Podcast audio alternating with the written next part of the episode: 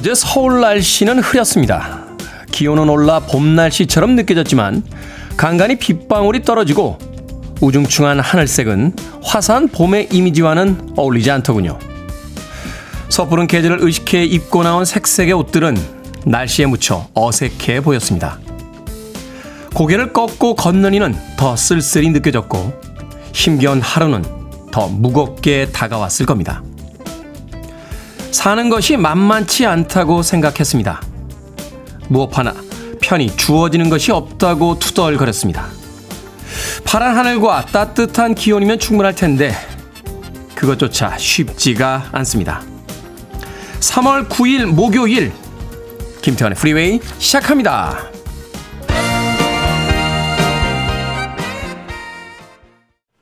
오늘 낮에 서울 지역에 간간히 비 소식이 예보되어 있습니다. 슈퍼트램프의 It's Raining Again으로 시작했습니다. 빌보드 kid의 아침 선택 김태훈의 프리웨이 저는 클 태 자 쓰는 테디 김태훈입니다.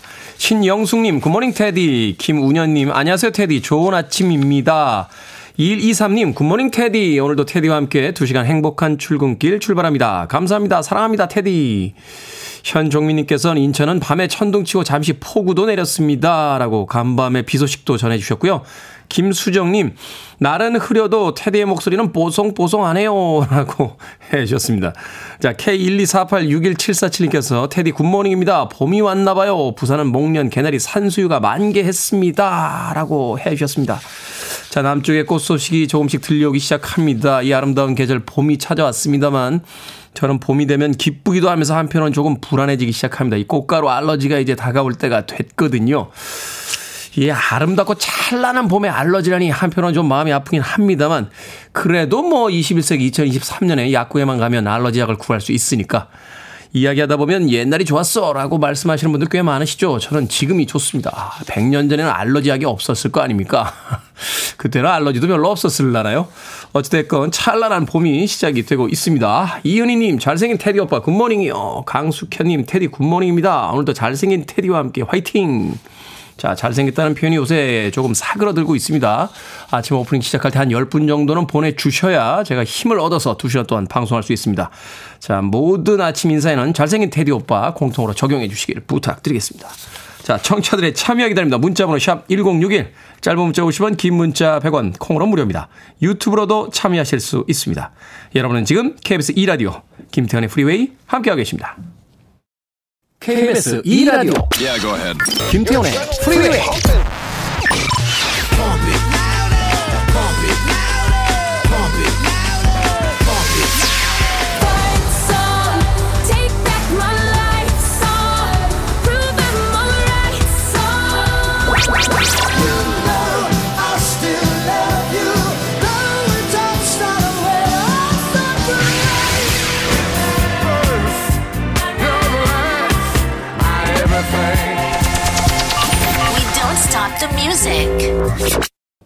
음악 참 사랑스럽죠. electric 기타가 없이 피아노로 어, 락 음악을 합니다. 피아노 락이라고 불리우는 그런 음악을 들려주고 있죠. 벤 폴즈의 You Don't Know Me 듣고 왔습니다.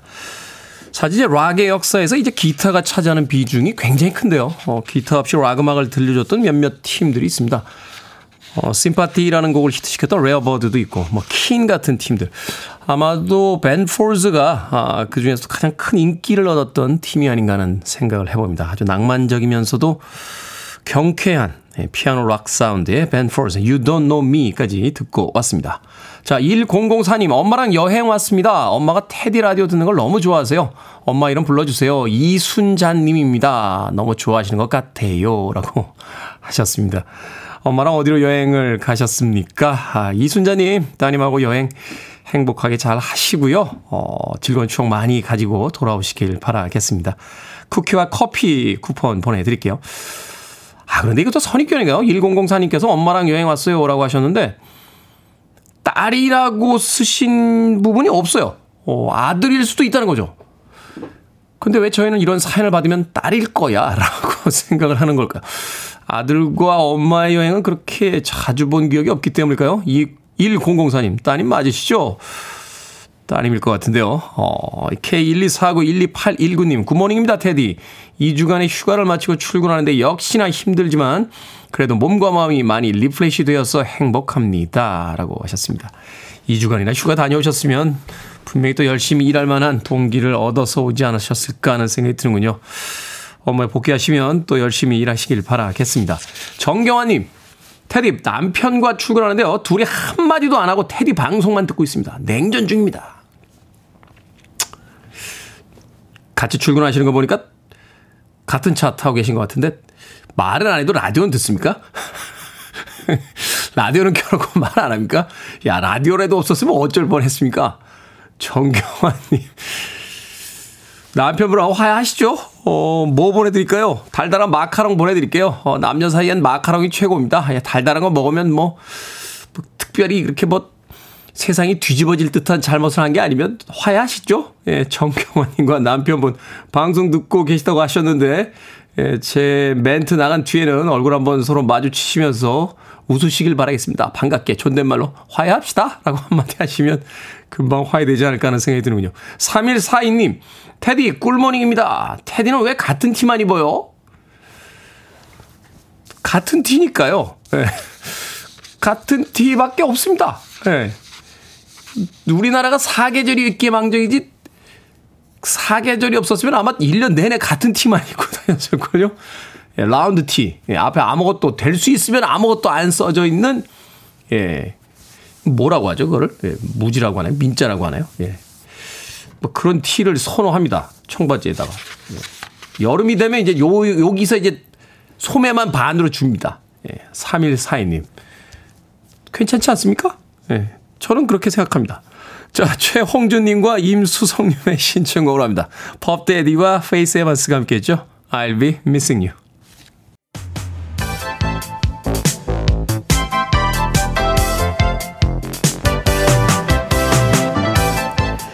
이 시간 뉴스를 깔끔하게 정리해드립니다. 뉴스 브리핑 캔디 전혜연 시사평론가와 함께합니다. 안녕하세요. 안녕하세요. 전예현입니다. 자, 국민의힘의 새 대표로 김기현 후보가 선출이 됐습니다. 결선 투표 가지 않고 바로 선출이 됐어요.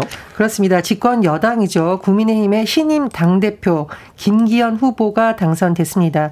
득표율은 52.9%, 과반을 넘겼기 때문에 결선 투표 없이 어, 이번 전대 마무리됐고요. 자, 안철수 후보의 득표율 23.3%, 천하람 14.9%, 황교안 8.7%였습니다. 신임 당대표로 당선된 김기현 의원 판사 출신의 사선 의원인데요. 대표 수락연설에서 연대와 포용, 탕평의 정신으로 당의 화합에 집중하겠다고 밝혔습니다. 그리고요, 자, 최고위원 선출된 인물들을 살펴보면 김병민, 김재원, 조수진, 태영호 후보를 비롯한 4명이고 청년 최고위원 1명으로는 장례찬 후보가 당선됐는데 대표, 최고위원, 청년 최고위원에 이르기까지 모두 이른바 친윤계 정치인들이 당선이 되었습니다.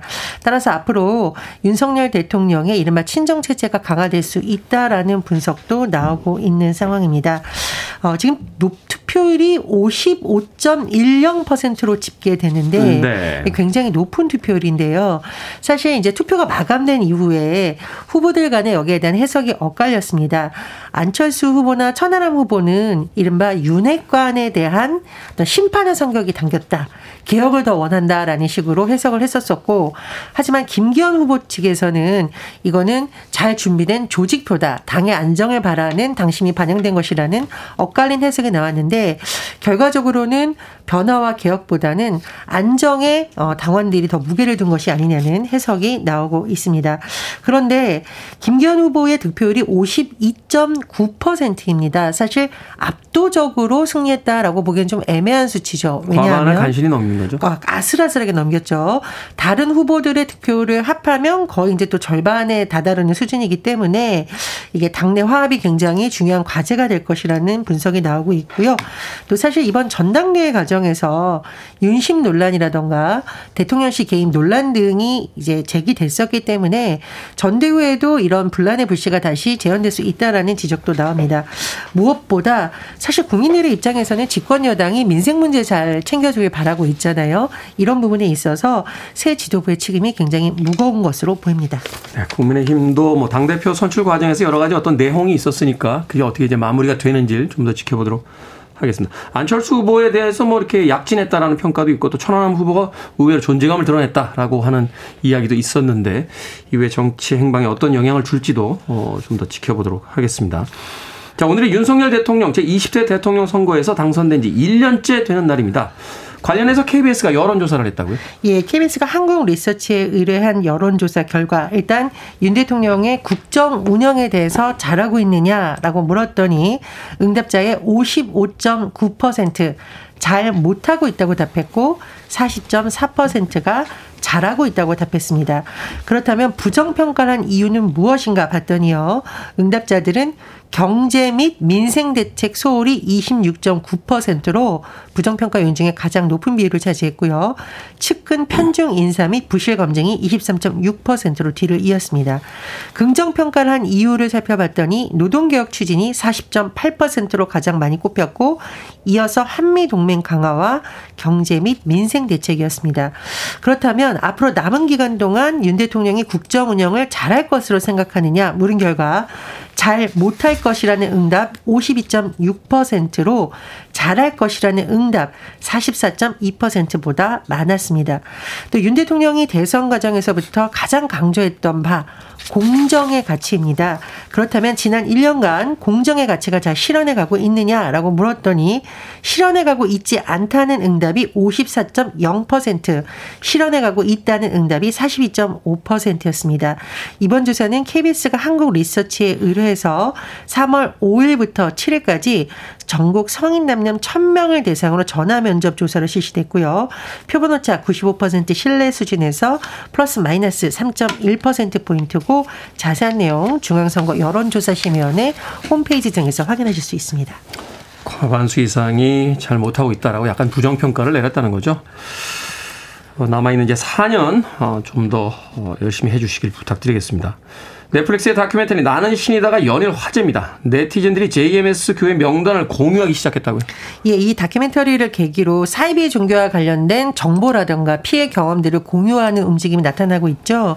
예를 들어서 기독교 복음 성교회 JMS 교주 정명석의 성범죄 혐의 등을 고발한 다큐멘터리가 공개된 이후 많은 사람들이 분노하고 있고요. 또 피해자들이 어 나도 이게 무슨 이제 이런 건지 모르고 갔었는데 알고 보니 사이비 단체였다라든가 또는 JMS 교회가 어디에 있는지 알려주는 정보가 지금 온라인에서 확산되고 있다라고 합니다. 또 이외에도 일부 사이비 종교의 수익원으로 알려진 음반 체인점에 대해서는 불매 운동 조짐도 보이고 있다라고 하는데요. 다만 이 어떤 무관한 사업장도 이런 이른바 불매 리스트에 올라서 또 피해를 호소하는 사례도 있다라고 합니다.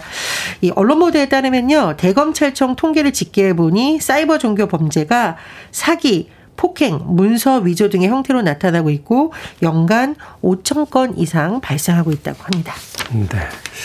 넷플릭스의 다큐멘터리 하나가 얼마나 많은 변화를 일으킬지 좀 더 지켜보도록 하겠습니다. 지난해 복권 판매액이 6조를 넘긴 가운데 저소득층의 복권 구매 비용이 증가했다라고 합니다. 그만큼 살림살이가 힘들어졌다 이렇게 해석할 수 있나요? 그렇겠습니다. 일단 복권 판매액은 6조 4,292억 원인데 1년 전보다 7.6% 증가했고 처음으로 6조 원을 넘어섰습니다. 그런데 7.6% 증가했다는 것은 평균이에요. 소득별로 나눠봤더니 하위 20% 가구의 복권 구매는 1년 전보다 7.4%나 증가했다라는 겁니다. 이게 평균은 7.6이지만 소득이 낮은 층일수록 복권 구매를 하는 비율이 훨씬 늘었다. 이렇게 볼 수 있겠고요. 이게 이제 심리적인 거잖아요. 지금의 삶이 만족스러우면 사실 이제 복권 구매 잘 안 이어지게 되는데. 글쎄 뭐 가볍게 사보시는 분도 있지만 너무나 절박하고 현실에서는 어떤 것을 이루기 어려우니까 복권에 희망을 걷는 것 아니냐 이런 분석이 나올 수 있을 텐데요. 만 19세 이상 가운데 최근 1년 이내에 복권 구매 경험이 있는 사람은 56.5% 절반을 넘었습니다. 그렇군요. 언제쯤 경제 상황이 좋아질지. 자, 오늘의 시사 엉뚱 퀴즈 어떤 문제입니까? 예, 지난해 복권 판매액 6조 넘어섰다는 소식 전해드렸습니다. 6조 하니 이, 호, 예, 명, 형, 공 여섯 개의 조직으로 이루어진 조선시대 중앙관청이 떠오릅니다. 여기서 오늘의 시사엉뚱 퀴즈 나갑니다. 오늘날 장관에 해당하는 각 조의 우두머리를 무엇이라 불렀을까요? 전하 병조 땡땡 들었사옵니다. 많이 들어보셨죠? 이건 무엇일까요? 1번 비서, 2번 판서, 3번 백댄서, 4번 스폰서. 정답 아시는 분들은 지금 보내주시면 됩니다. 재미는 오답 포함해서 모두 10분에게 아메리카노 쿠폰 보내드리겠습니다. 오늘날 장관에 해당하는 2호 예병 현공 6조의 우두머리를 뭐라고 불렀을까요? 2조 뭐뭇 병조 뭐뭇이라고 불렀습니다. 사극에 많이 나오죠. 1번은 비서, 3, 어, 2번은 판서, 3번은 백댄서, 4번은 스폰서 되겠습니다. 문자번호 샵 1061, 짧은 문자 50원, 긴 문자 100원, 콩으로는 무료입니다. 뉴스브리핑 전혜연 시사평론가와 함께했습니다. 고맙습니다. 감사합니다.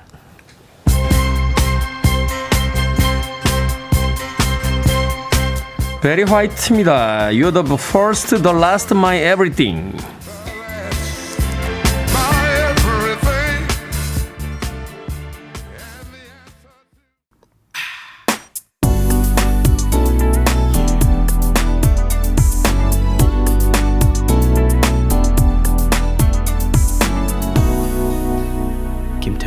Freeway.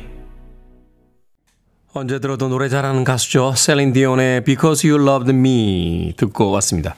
셀린 디온 음악 듣다 보면 예전 음반 회사 다닐 때 제 직장 상사였던 분이 생각이 나요. 이분이 캐나다로 이민을 가시려고 죄송합니다. 캐나다 대사관 쪽에 이렇게 이민 서류를 집었는데 통과가 잘 안 됐대요. 특별하게 어떤 메리트가 없다 이렇게 아마 캐나다 쪽에서는 판단을 했던 모양이에요. 그래서 다시 한번 면접을 가실 때 음반회사 시절에 이 셀린 디온하고 찍은 사진이 있어서 셀린 디온이 이제 캐나다의 사람이니까 그 사진을 들고 갔답니다. 그래서 제가 셀린 디온의 음반을 한국에 파는데 굉장히 열심히 일한 사람입니다. 라고 했더니 이민 허가가 나왔다라고 하는. 예. 진짜일까요? 예, 저는 분명히 그렇게 들었습니다. 셀린 디온의 Because You Loved Me 듣고 왔습니다. 자, 오늘의 시사 엉뚱 퀴즈. 오늘날 장관에 해당하는 2호 예병 현공 6조의 우두머리를 뭐라고 불렀을까요? 정답은 2번 판서였습니다. 판서. 2562님, 판서입니다. 퀴즈 보기 참 재밌네요. 라고 하셨고요. 8698님, 병조 판서, 2조 판서, 난 돈이 없어. 라고. 새로운 힙합의 라임인가요? 2834님, 인플루언서. 4656님, 경제야 똑바로 서. 라고 하셨고요. 8168님께서는 2번 판서입니다. 열심히 빵 만들면서 재미나게 듣고 있어요. 활기찬 아침 시작할 수 있어 너무 좋네요. 라고 또 활기찬 아침의 풍경까지 담아서 정답 맞춰주셨습니다. 자, 방금 소개해드린 분들 포함해서 모두 10분에게 아메리카노 쿠폰 보내드립니다. 당첨자 명단은 방송이 끝난 후에 김태원의 프리웨이 홈페이지에서 확인할 수 있습니다. 콩으로 당첨되신 분들 방송 중에 이름과 아이디 문자로 알려주시면 모바일 쿠폰 보내드리겠습니다. 문자 번호는 샵 1061, 짧은 문자는 50원, 긴 문자는 100원입니다. 자, 이제 주말권이 가시권에 들어오는 목요일이죠. 조금 경쾌하게 가볼까요? 1201님께서 신청하셨습니다. 로스텔리오, 마카레나.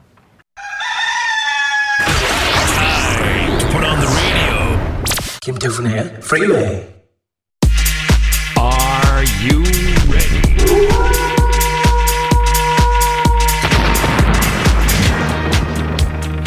아직도 혼자 고민하십니까? 결정은 해드릴게 신세계 상담소.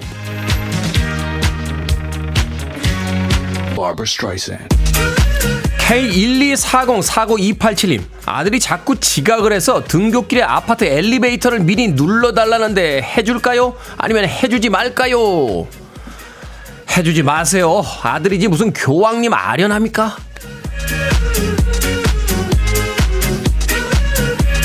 7805님, 어, 여자친구가 제주도에 가서 웨딩 촬영을 하자고 하는데, 그러면 이틀을 꼬박 써야 되거든요. 가서 찍을까요? 아니면 말까요? 가서 찍으세요. 하고 싶다는 거 다 해주세요.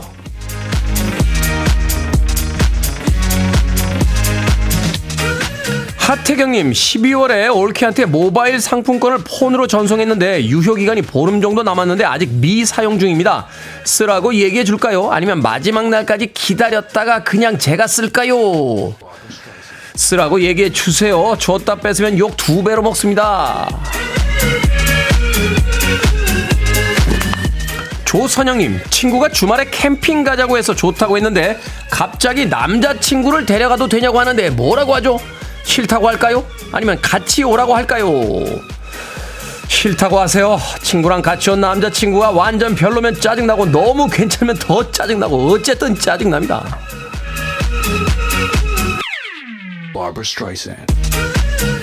방금 소개해드린 네 분에게 선물도 보내드립니다. 콩으로 뽑힌 분들은 방송 중에 이름과 아이디 문자로 알려주세요. 고민 있으신 분들 편하게 보내주시면 이 시간에 상담해드립니다. 문자번호 샵 1061, 짧은 문자 50원, 긴 문자 100원, 콩으로는 무료입니다.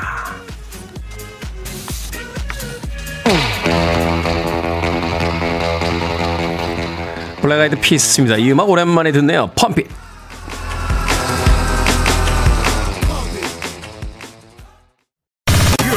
To one of the best radio stations around. You're listening to 김태훈의 Freeway. 빌보드 kid의 아침 선택 KBS 2 라디오 김태훈의 프리웨이 함께하고 계십니다. 1부 끝곡은 9001님 이현준님께서 신청하신 사라 맥라클란의 Angel 준비했습니다. 전 잠시 후 2부에서 뵙겠습니다.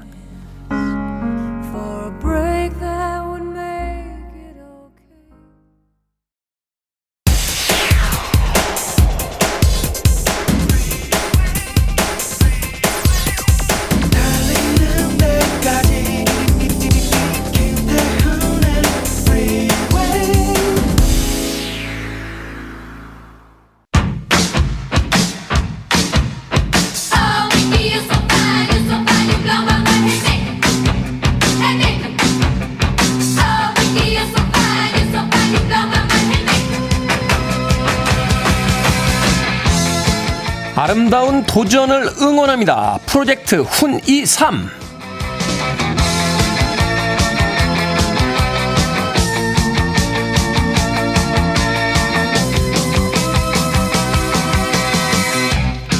(4035님께서요) 매일 아침 테디와 함께 출근 중인 초보 카페 사장입니다 대학 졸업 후 17년 다니던 직장을 그만두고 40살이 되기 전에 터닝 포인트를 맞기 위해 평소에 너무 좋아하던 커피를 업으로 해보고자 카페를 오픈했습니다. 앞으로도 쭉 초심 잃지 않고 지금처럼 친절하고 청결하고 맛있는 매장이 되도록 노력할게요. 모든 자영업자 사장님들 진심으로 존경합니다. 화이팅! 자, 본인이 스스로 직접 신청해 주셨습니다. 송파구 법조단지에 있는 커피 더 벤땡 문정점 대표님 최경 사장님 연결합니다. 안녕하세요. 안녕하세요. 송파구 문정동 법조단지에서 프랜차이즈 카페 더벤땡을 운영하고 있는 최경이라고 합니다. 안녕하세요. 안녕하세요. 사실은 이제 더벤 뭔데 이제 방송에 네. 더 벤땡이라고 네. 소개를 해드렸습니다. 네. 자, 30대 후반에 카페를 시작하셨다. 오픈한 지 얼마나 되셨어요?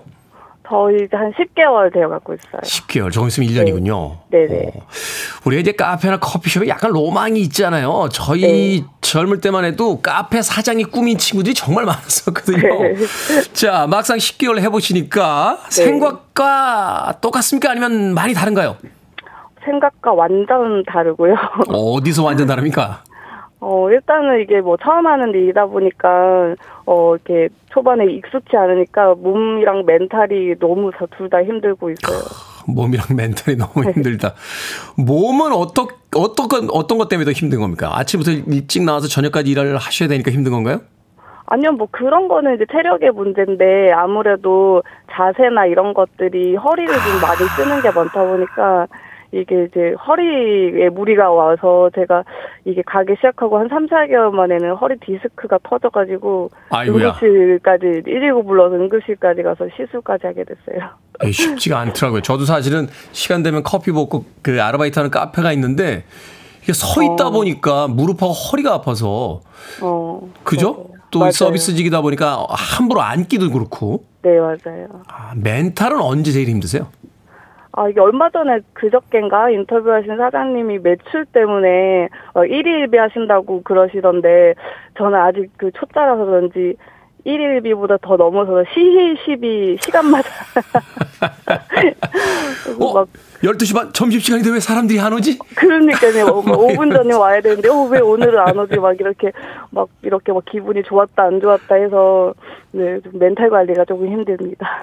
그때 어떻게 멘탈 관리하세요? 뭐 가게에 있는 음악을 좀 듣는다든지 뭐 책을 본다든지 뭔가 아. 방법이 있으실 것 같은데. 옆집 카페를 가봅니다. 아유, 우리만 없는 게 아니구나. 뭐 약간 이렇게 약간 위안을 하고. 아니 근데 옆집 갔다가 옆집에 사람들 많으면 그러면 멘탈 더, 무, 더 무너지죠. 이야 옆집 카페 사장님하고 친하세요? 아니요, 인사도 안 해요. 경쟁자라. 아, 네, 약간 그렇죠. 그래도 카페든지 뭐 이 동종업계가 좀 많이 모여 있어야 더 장사가 잘 된다는 건데. 자 그렇다면 옆집 네. 카페와 완연 완전히 차별화시킬 수 있는 아, 더 벤땡 문정점만의 자랑이 있다면 어떤 것이 있을까요?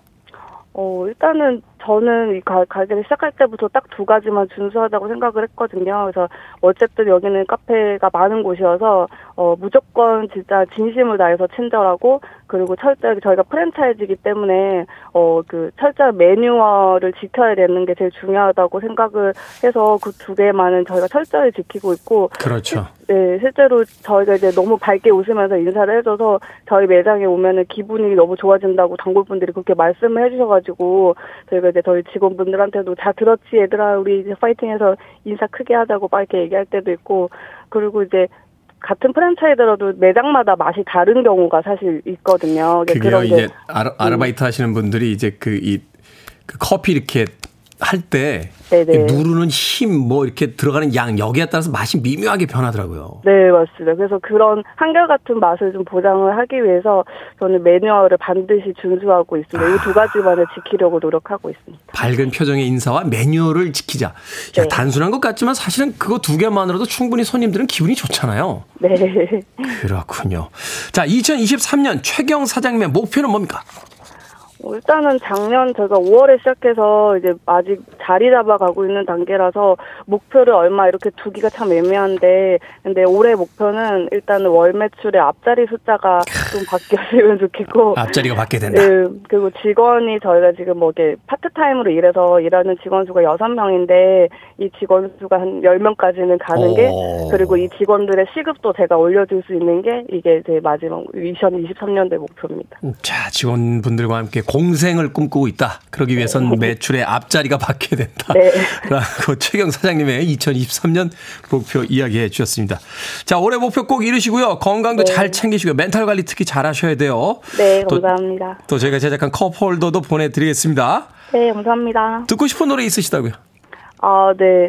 그 제가 신- 좀 좋아하는 노래인데 자영업자분들 화이팅 하시라고 어, 레이첼 플래튼의 Fight Song 신청하려고 합니다. 레이첼 플레이튼의 파이트송. 자영업자분들 힘내시라. 하지만 옆 카페보다는 우리 카페가 더 잘 돼야 된다. 당연한데. 아, 저 죄송한데 마지막으로 한마디만 해도 돼요? 네.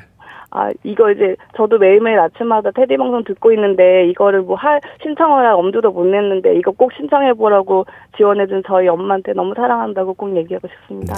어머님 사랑한다는 인사까지 예, 마무리해 주셨습니다. 자, 앞으로도 계속 번창하시고요. 2023년 목표 꼭 이루시길 바라겠습니다. 고맙습니다. 네, 감사합니다. 레이첼 플래튼입니다. Fight Song.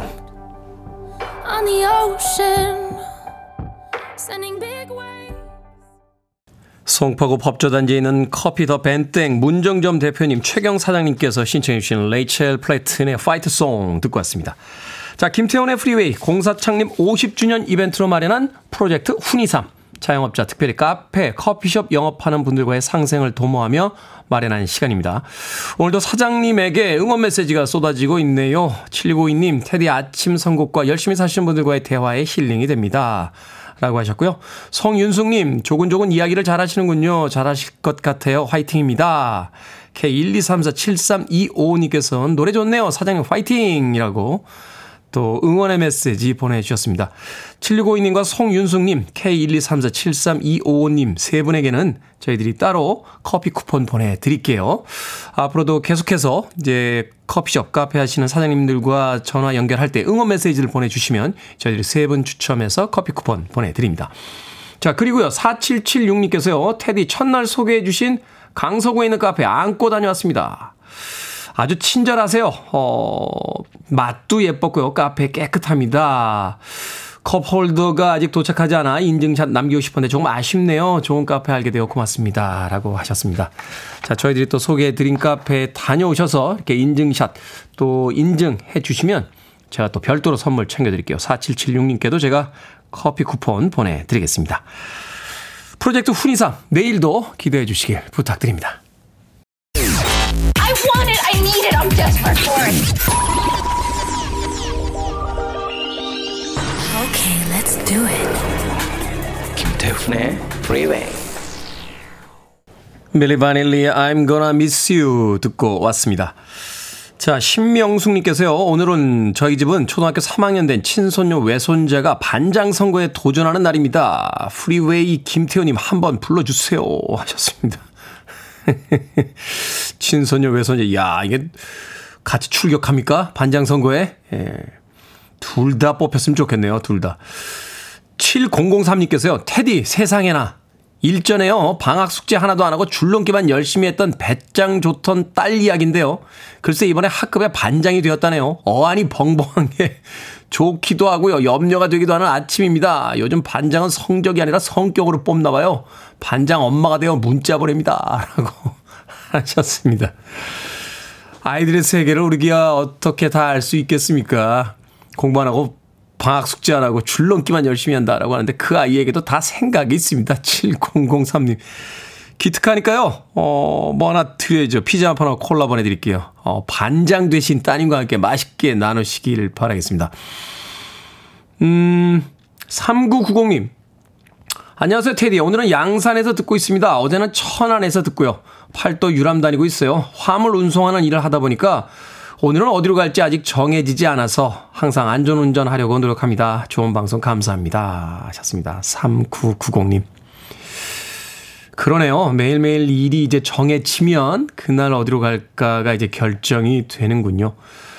그 예전에 영화를 한 편 본 적인데 이제 미국의 trucker들에 대한 이야기였어요. 미국이 이제 워낙 땅이 크다 보니까 이 컨테이너를 싣고 어 동부에서 서부로 예, 남부에서 북부로 이렇게 움직이는 뭐 미국에서 캐나다로 가기도 하고 캐나다에서 또 미국으로 넘어오기도 하는 그 trucker들에 대한 이야기를 다룬 영화를 한 편 본 적이 있는데 그 트럭이 정말 대단하더군요. 어, 계기판을 보니까 뭐 거의 항공기 수준으로 만들어져 있고 그 뒤에 잘 수 있는 공간도 있고 또 그 트럭커들이 모이는 터미널의 또 시설들이 굉장히 인상적이었습니다. 어, 우리도 사실 이 운전하시는 분들, 화물 운송하시는 분들, 뭐 과속한다, 난폭 운전한다라고 이야기는 합니다만 이분들이 충분히 쉴 수 있을 만한 음, 그런 환경들을 만들어서 준비를 해드렸는지 아니면 또 그들의 또 근무 시간이나 이런 데 있어서 안전하게 운행할 수 있도록 여러 가지 조치를 취했는지 예, 다시 한번 생각해 보게 됩니다. 무엇보다 안전이 최고입니다. 3990님. 네, 안전운전 하시고요. 오늘은 또 어디로 가시는지 모르겠습니다만 가끔 팔도 유람 다니시다가 재밌는 이야기 있으면 저에게도 좀 나눠주시길 부탁드리겠습니다. 주유 상품권 보내드릴게요. 예, 기름 한번 넣으시고 기분 좋게 오늘 하루 또 운행하시길 바라겠습니다. 자, 3347님께서 신청하신 곡으로 갑니다. 샤카탁. Easier said than done.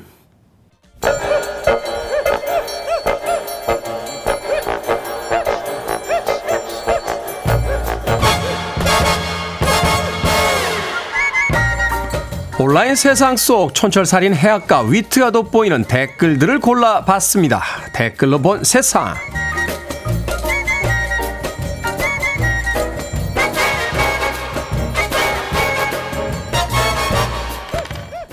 첫 번째 댓글로 본 세상. 미국 텍사스주에 사는 여성이요. 동물원에서 악어알을 훔쳐 부화시킨 뒤 뒷마당에서 기르다가 적발됐습니다. 이 여성은 자원봉사자로 일하던 동물원에서 악어알 하나를 몰래 주머니에 넣어 가져왔는데요.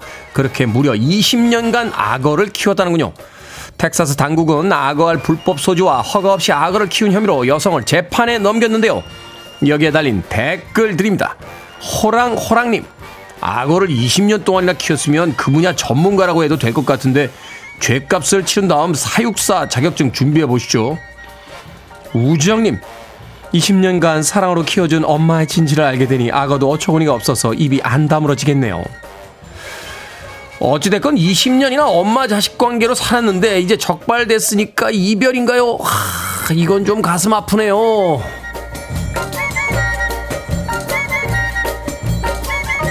두 번째 댓글로 본 세상 미국의 NBC가요 미국에서 한국 길거리 음식 수요가 증가했다 라고 보도했습니다 요즘 미국에서는 떡볶이 밀키트 판매량이 급격히 증가하고 떡볶이 전문 식당도 늘어나고 있다는데요. 예전에는 비빔밥이 가장 인기 있는 한국 음식이었지만 요즘에는 떡볶이의 인기도 만만치 않다고 합니다. 여기에 달린 댓글 드립니다. 더 S님. 떡볶이 중독되면 답이 없죠. 온갖 종류의 떡볶이를 어서 맛보여주고 싶네요. 다푸님, 떡볶이 국물에 삶은 콩나물이랑 김가루 넣고 밥 비벼서 계란 하나 올리고 참기름 두르면 미국 아니 전 세계가 푹 빠질 수밖에 없을걸요. 자자자자 이제 미국과 전 세계에서 떡볶이가 인기를 끌고 있다고 하니까 슬슬 준비를 해야 됩니다. 중국에서 또 떡볶이는 중국 고유의 음식이라고 주장할 때가 된 것 같아요.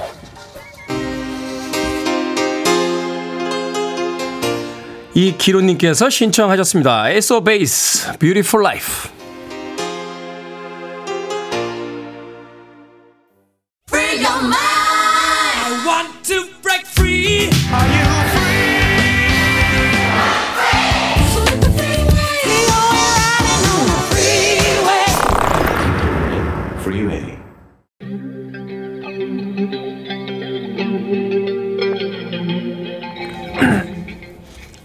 21세기의 키워드로 우리의 역사를 살펴보는 시간입니다. 역사 대자뷰. 오늘도 공간역사연구소 박광일 소장님과 함께합니다. 안녕하세요.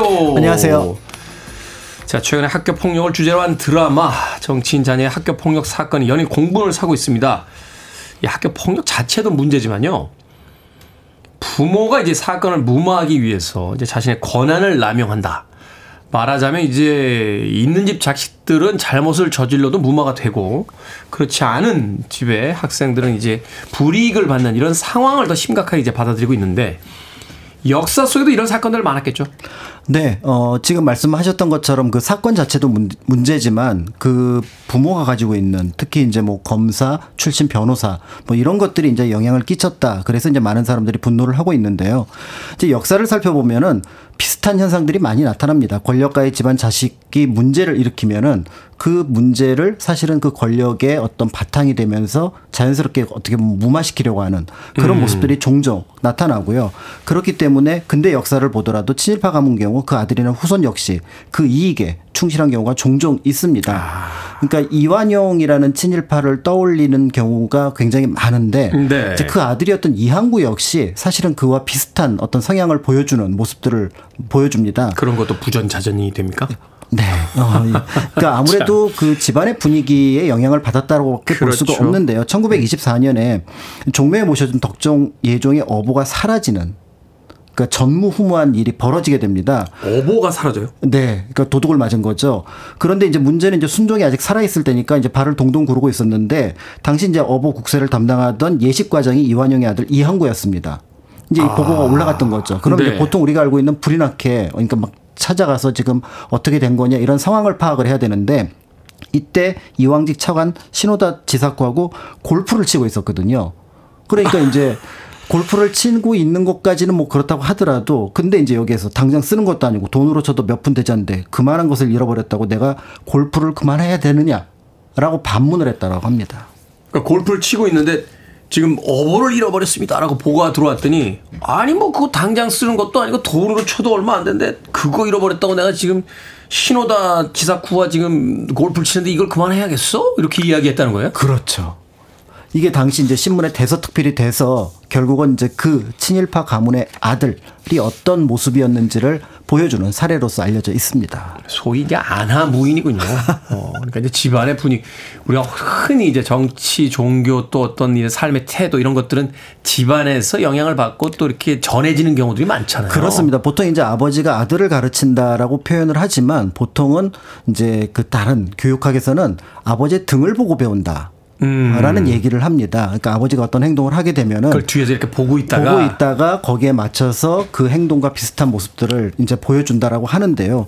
그렇기 때문에 사실 이제 친일파의 자식은 그와 비슷한 성향을 갖게 되는데 한편으로는 이제 드물게 이런 친일의 고리를 끊으려고 했던 사례도 나타납니다. 아 그래요? 부모가 잘못을 저질렀는데 그걸 이제 끊으려고 하는 다음 세대의 이야기도 있다. 그렇습니다. 그 대표적인 인물이 이제 우범선과 관련된 인물이라고 어, 사건이라고 볼 수가 있는데요. 네. 이제 우범선 하면은 널리 알려진 인물은 아니지만 을미사변을 살펴볼 때 빼놓을 수 없는 인물입니다. 그러니까 이제 그 을미사변이 일어났을 때 가장 큰 문제는 경복궁 국문을 누가 열었던 거였거든요. 네. 근데 이때 우범선이라고 하는 인물이 당시 훈련대 대장이었었는데 일본과 내통을 하고 이 문을 엽니다. 그래서 나중에 이제 홍계운이 일본군하고 전투를 벌이는 가- 과정에서 전사를 하지만 우범선은 오히려 일본군 뒤에 서서 어떻게 보면 이 일에 어떻게 지원을 했던 그런 인물이기도 하고요. 더 나아가서 나중에 어 그 명성황후의 시신을 불태우는 과정에서도 관여한 것으로 알려져 있었습니다. 이건 뭐 거의 이완용급이네요. 그렇습니다. 그러니까 이제 자연스럽게 자신의 권위가 올라갈 걸로 생각을 했었는데 문제는 이제 고종이 아관파천이라고 하는 어떤 극단적인 선택을 하게 되면서 러시아 친- 공사 관으로 옮겨가죠. 네. 그러면서 이제 친일 내각이 붕괴하고 그다음에 이제 이른바 친일 내각에 포살령을 내리게 되면서 김홍집 등이 잡혀 죽는 그러니까 시민들에게 죽는 그런 일이 일어나게 됩니다. 그러니까 이제 우범선 같은 경우는 신변의 위협을 느끼고 일본으로 망명을 하게 되는데요. 일본에서 이제 원래 이제 한국에 처와 자식이 있었지만 사카이 나카라고 하는 여인을 이제 부인으로 맞이해서 이제 두 명의 아들을 두고 살고 있었습니다. 네. 그런데 이 사실을 파악했던 당시 또 일본에 머물고 있던 고영근이라고 하는 인물이 이분은 이제 근황파로서 알려진 인물인데 네. 결국은 이제 우범선에게 접근을 해서 1903년에 히로시마 구례에서 그를 암살하게 됩니다. 그때 이제 우범선의 큰 아들이 6살이었는데 이 6살 큰 아들이 우리가 잘 알고 있는 우장춘 박사입니다. 우장춘 박사. 이 씨 없는 수박 만드셨다고 그렇습니다. 우리가 배웠던. 네. 아. 아, 그렇군요. 거기까지 몰랐네요. 네. 이게 그 우장춘 박사는 아마 이 얘기를 크면서 조금씩 이제 아마 알게 됐을 걸로 보여지게 되는데요. 자기 아버지에 대한 이야기를 들었겠죠. 그렇습니다. 그러면서 이제 자신의 길도 이제 차근차근 밟아가게 되는데요. 그러니까 동경제대 부설 전문학교 이제 농학실과 과정에 입학을 해서 이제 농학과 관련된 일을 이제 하게 되는데요.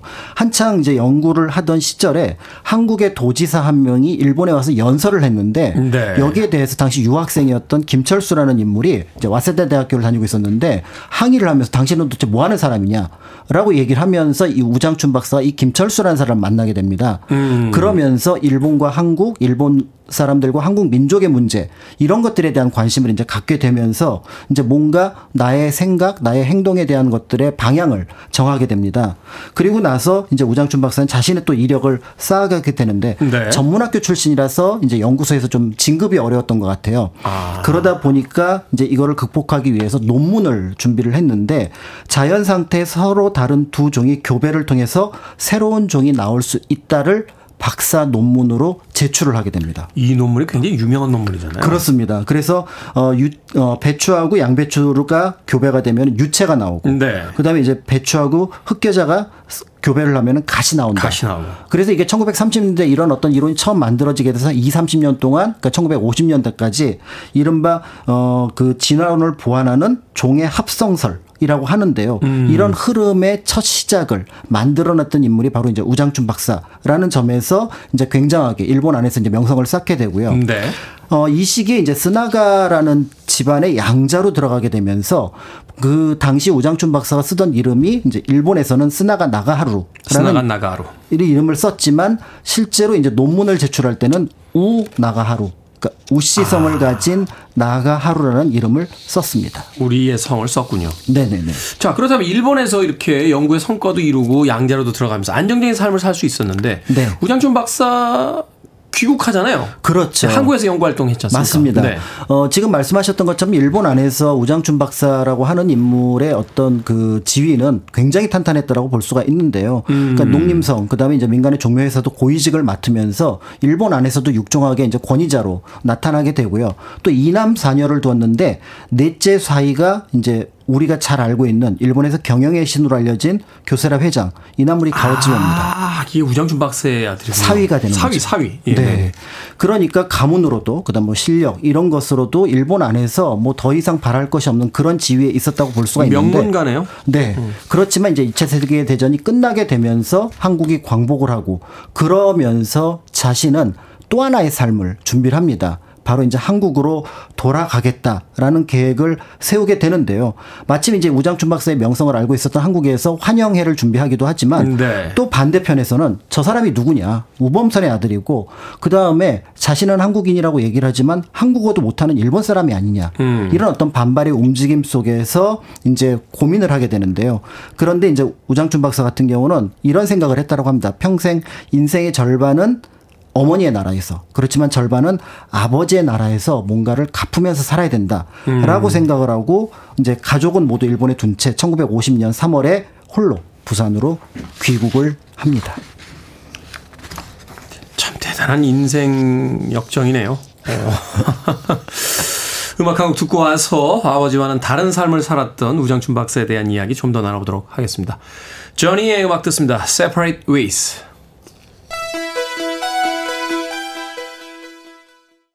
저니의 Separate Ways 듣고 왔습니다. 빌보드 kid의 아침 선택, KBS 2라디오, 김태훈의 프리웨이, 역사 데자뷰. 오늘 박광일 소장님과 함께 아버지와는 다른 길을 걸었던 아들에 대한 이야기 나눠보고 있습니다. 우장춘 박사에 대한 이야기 나누고 있는데요.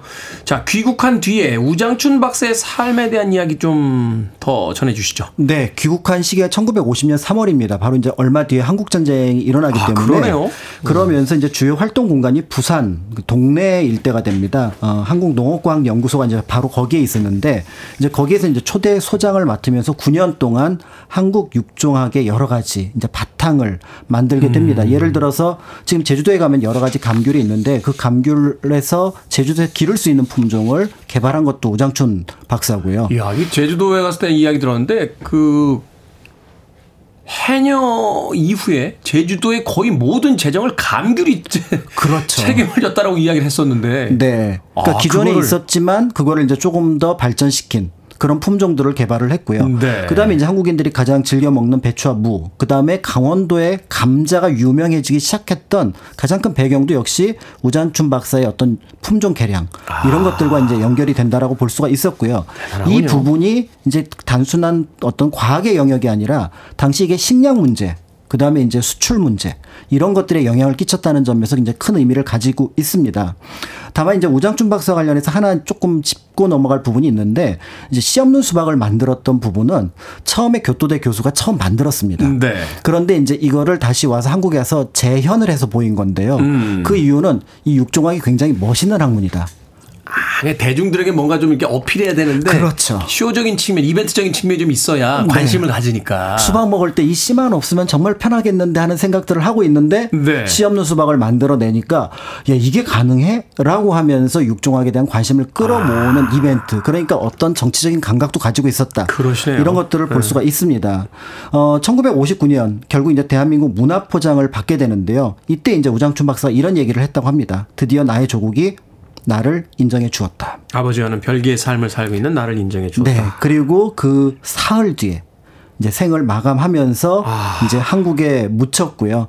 어, 친일파의 아들 또 이제 한국과 일본 부모 사이에서 떼어났지만 자신의 길이 무엇이고 더불어서 아버지의 과오를 조금이라도 갚기 위해 무엇을 해야 할지를 알고 있었던 그런 인물이라고 볼 수가 있습니다.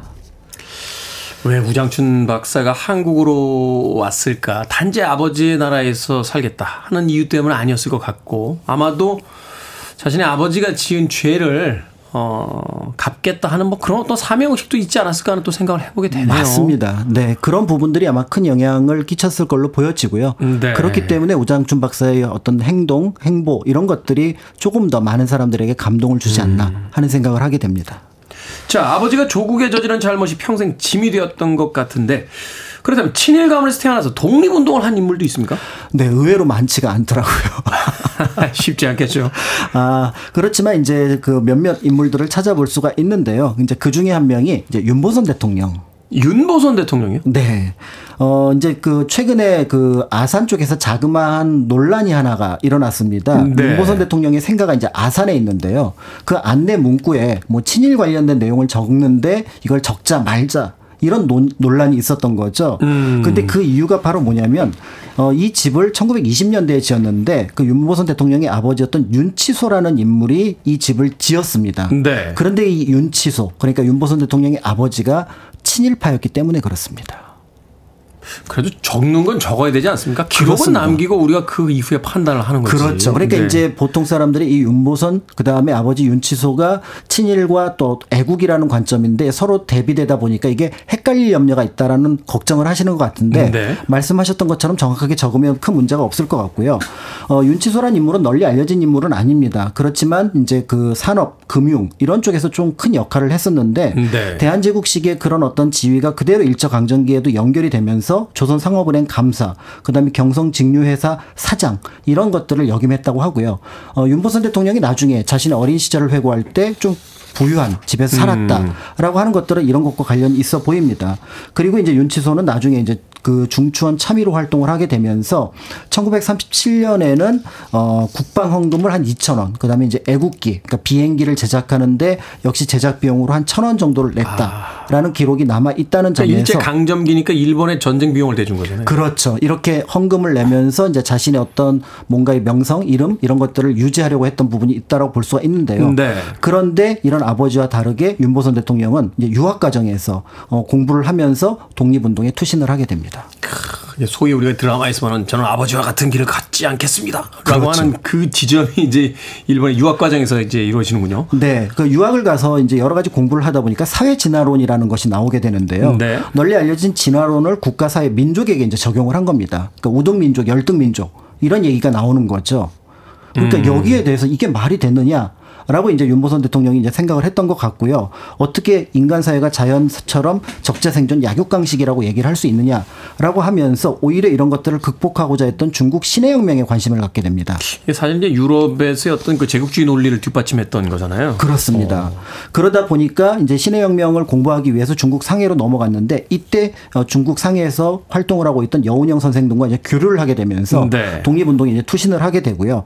1919년 4월 대한민국 임시정부가 수립할 때 23살의 나이로 최연소 임시의정원 의원으로 선출이 되면서 이제 독립운동에 본격적으로 참여를 하게 됩니다. 네. 그리고 이제 여러 지역에서 이제 공부를 했는데 1932년 귀국을 했을 때는 이제 일제 이제 요시찰 인물이 되었다는 점에서 이때는 이제 뭐 교육 그다음에 종교 활동 외에는 특별한 활동을 하지 않습니다. 그러다가 이제 광복 이후에 대한민국 임시정부가 황국을 하게 되면서 이제 본격적인 정치 활동을 하게 되고 또 야당 정치인으로 활동을 하게 되면서 4.19 혁명 이후에 우리가 알고 있는 제4대 대통령으로서 취임을 하게 되는데요. 네.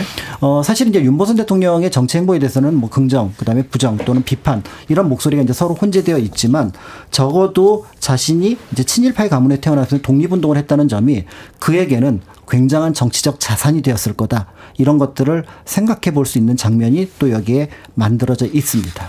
그렇군요. 아버지의 어떤 그 굴레에서 벗어나고자 했던 또 자신의 길을 개척하고자 했던 한 인물에 대한 이야기. 삼청동에 가면 그 윤보선 로가 대통령 있죠. 살던 집, 네. 살던 집도 있고. 저도 거의 가끔 가는데 다음번에 가게 되면 좀 눈여겨서 가야 되겠다는 생각이 듭니다. 자, 역사 대자뷰. 오늘은 아버지와 달리 바른 길을 걸으려 노력한 아들들의 이야기를 살펴봤습니다. 공간 역사 연구소 박광일 소장님과 이야기 나눠봤습니다. 고맙습니다. 감사합니다.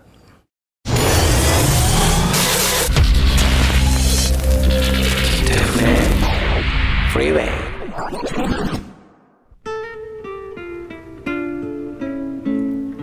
KBS 이라디오 김태훈의 프리웨이 오늘 방송 여기까지입니다. 오늘 끝곡은 조을순님께서 신청하셨어요. 로이 클락의 Yesterday When I Was Young 듣습니다. 서울 지역은 지금 안개비가 내리고 있나요? 하늘이 뿌옇게 흐려져 있습니다. 아침 출근길 조심하시길 바라겠습니다. 전 내일 아침 7시에 돌아옵니다. 고맙습니다.